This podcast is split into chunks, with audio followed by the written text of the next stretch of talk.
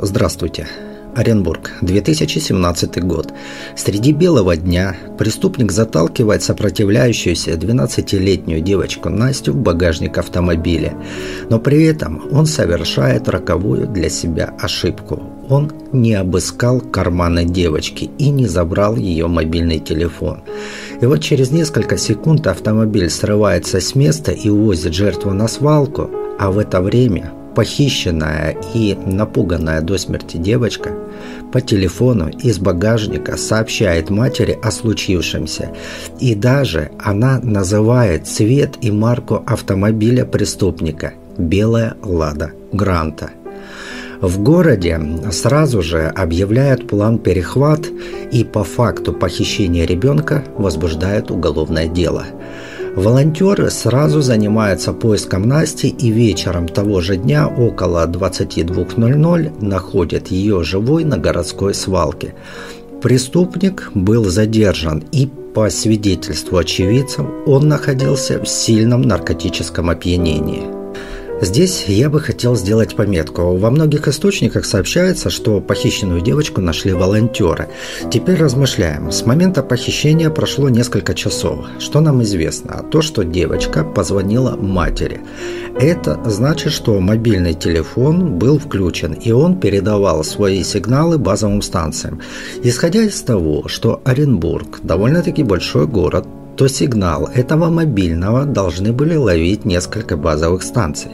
Вероятность определения радиуса местоположения телефона несколько сотен метров, а может быть даже меньше. Но ребенка находят не сотрудники полиции, а волонтеры, которые, как гражданские, конечно же, не имеют доступ к станциям соты. И получается, что эту функцию, как определение местонахождения абонента, не использовали.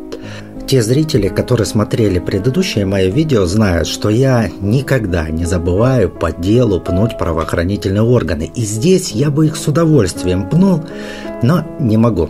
Э, вот помните так называемый пакет, пакет женщины, похожей на бабу Ягу, которая ну, не в избушке проживает, не в лесу обитает, а в Государственной Думе. И звать ее Ирина Яровая.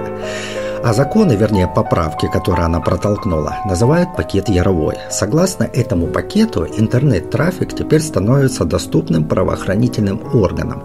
Ключи же шифрования сообщений в мессенджерах компании обязаны передавать ФСБ по запросу, ну и так далее. Думаю, все помнят о войне с Телеграмом, когда в погоне за блокировкой пострадали тысячи других ресурсов.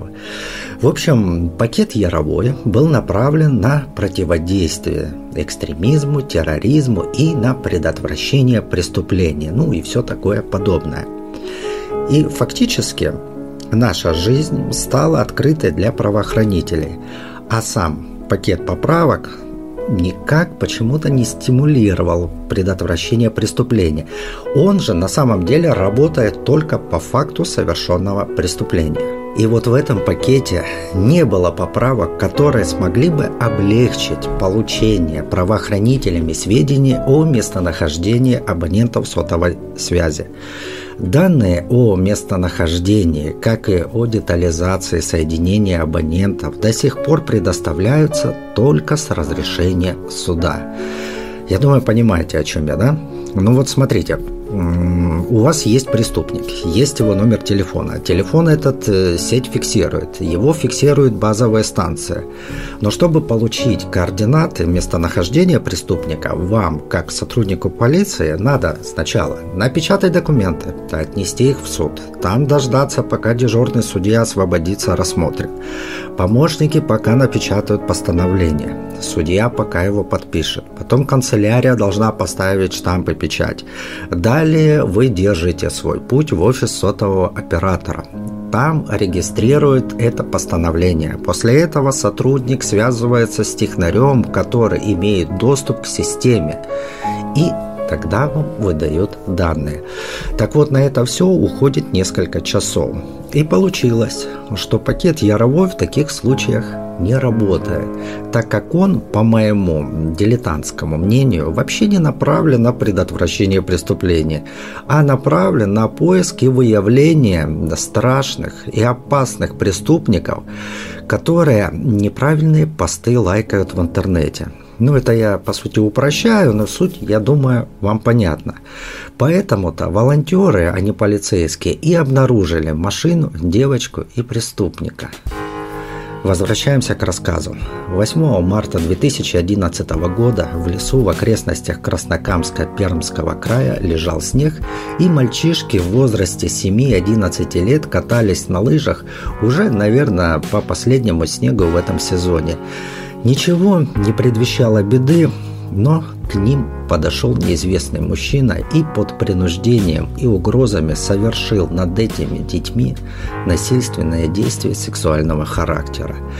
Несмотря на то, что дети смогли описать преступника, уголовное дело так и оставалось нераскрытым, а преступник был не найден и не наказан.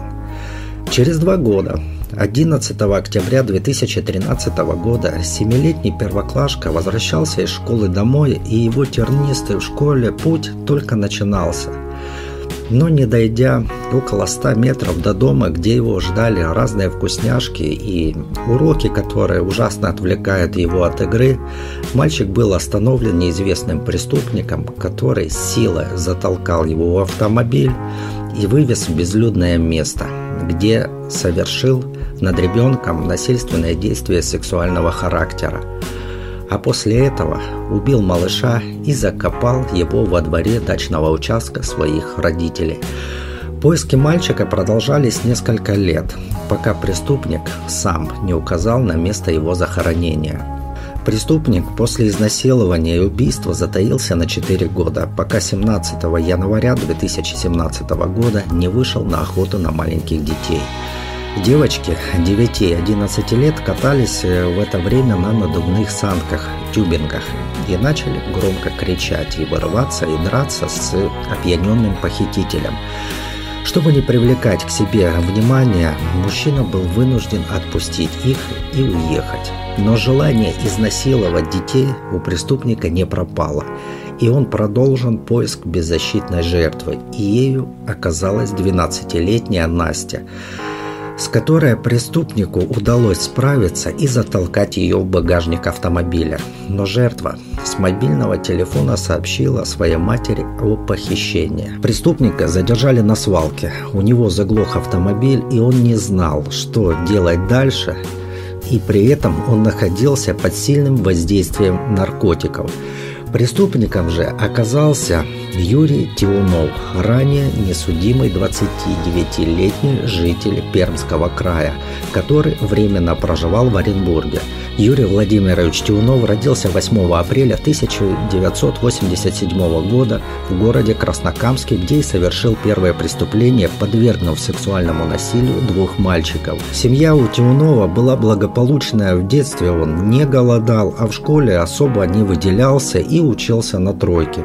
После окончания учебы он поступил в техникум на специальность электрика а после окончания учебы ему удалось устроиться на работу в ГИБДД, но там он был замечен в употреблении наркотических веществ, за что и был тихо, мирно уволен со службы.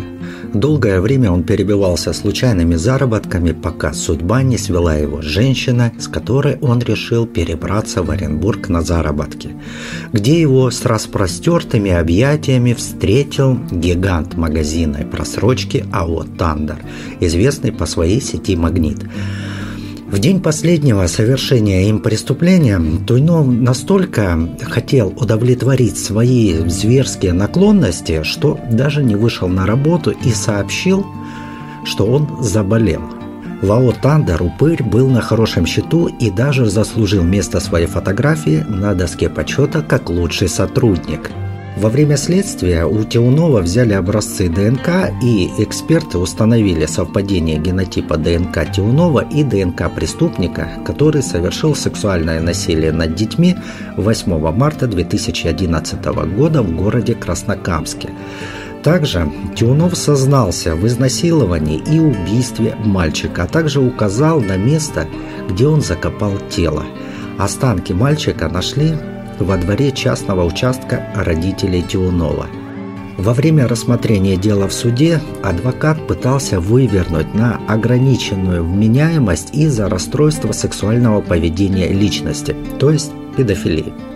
Сам же Тиунов пытался рассказать судье, что девочку он похитил для того, чтобы ограбить, а не изнасиловать, да и вообще он ошибся – он принял ее за молодую девушку, но судья таких балаболов видел уже неоднократно, и, послушав Тиунова, он назначил ему наказание в виде пожизненного лишения свободы. Тиунов даже попытался оспорить этот приговор в Верховном суде, но Верховный суд оставил приговор без изменения, а жалобу без удовлетворения. На этом история не закончилась. Родители убитого ребенка просили оправдать Тиунова по эпизоду убийства их ребенка. Родителей смущало то, что следователи долгое время отказывались показывать обнаруженные вещи. Также родители отмечают, что вещи хоть и принадлежали их мальчику, но они выглядели так, как будто они не пролежали долгое время в земле. Также родители уверяют, что по документам они увидели сильное отличие по размерам останков – но больше всего их смутили зубы, о чем они сразу заявили. Забрав останки, они якобы увидели не только более крупного ребенка, но и не тот цвет волос, который был у их сына. Тут э, логика родителей ясная и понятна. На данный момент их ребенок числится умершим, а если Тиунова оправдают по этому эпизоду, то ребенок будет числиться без вести пропавшим, а правоохранители и эксперты будут обязаны установить какому на самом деле ребенку принадлежит этот труп. Вот только смущает один момент, что правоохранители отдали родителям вещи, которые были на самом деле в момент похищения на их сыне. Каковы шансы, что родители каждый день измеряли рост сына и каковы шансы, что они визуально запомнили его размер. Определить по другим вещам возможно, но дети растут. И часто, что за полгода вещи становятся малы для ребенка. Ну и последнее, для чего устраивать какой-либо заговор с похищением, потом имитировать смерть одного ребенка, закапывать другого. Я думаю, что прежде чем поднимать волну и оспаривать выводы следствия, вполне могли они сделать экспертизу ДНК, которая бы расставила все на свои места. И такая экспертиза делается там в течение нескольких дней и стоит в районе районе 50 тысяч рублей. Другое дело, если ребенок является приемным. Однако таких сведений я не нашел.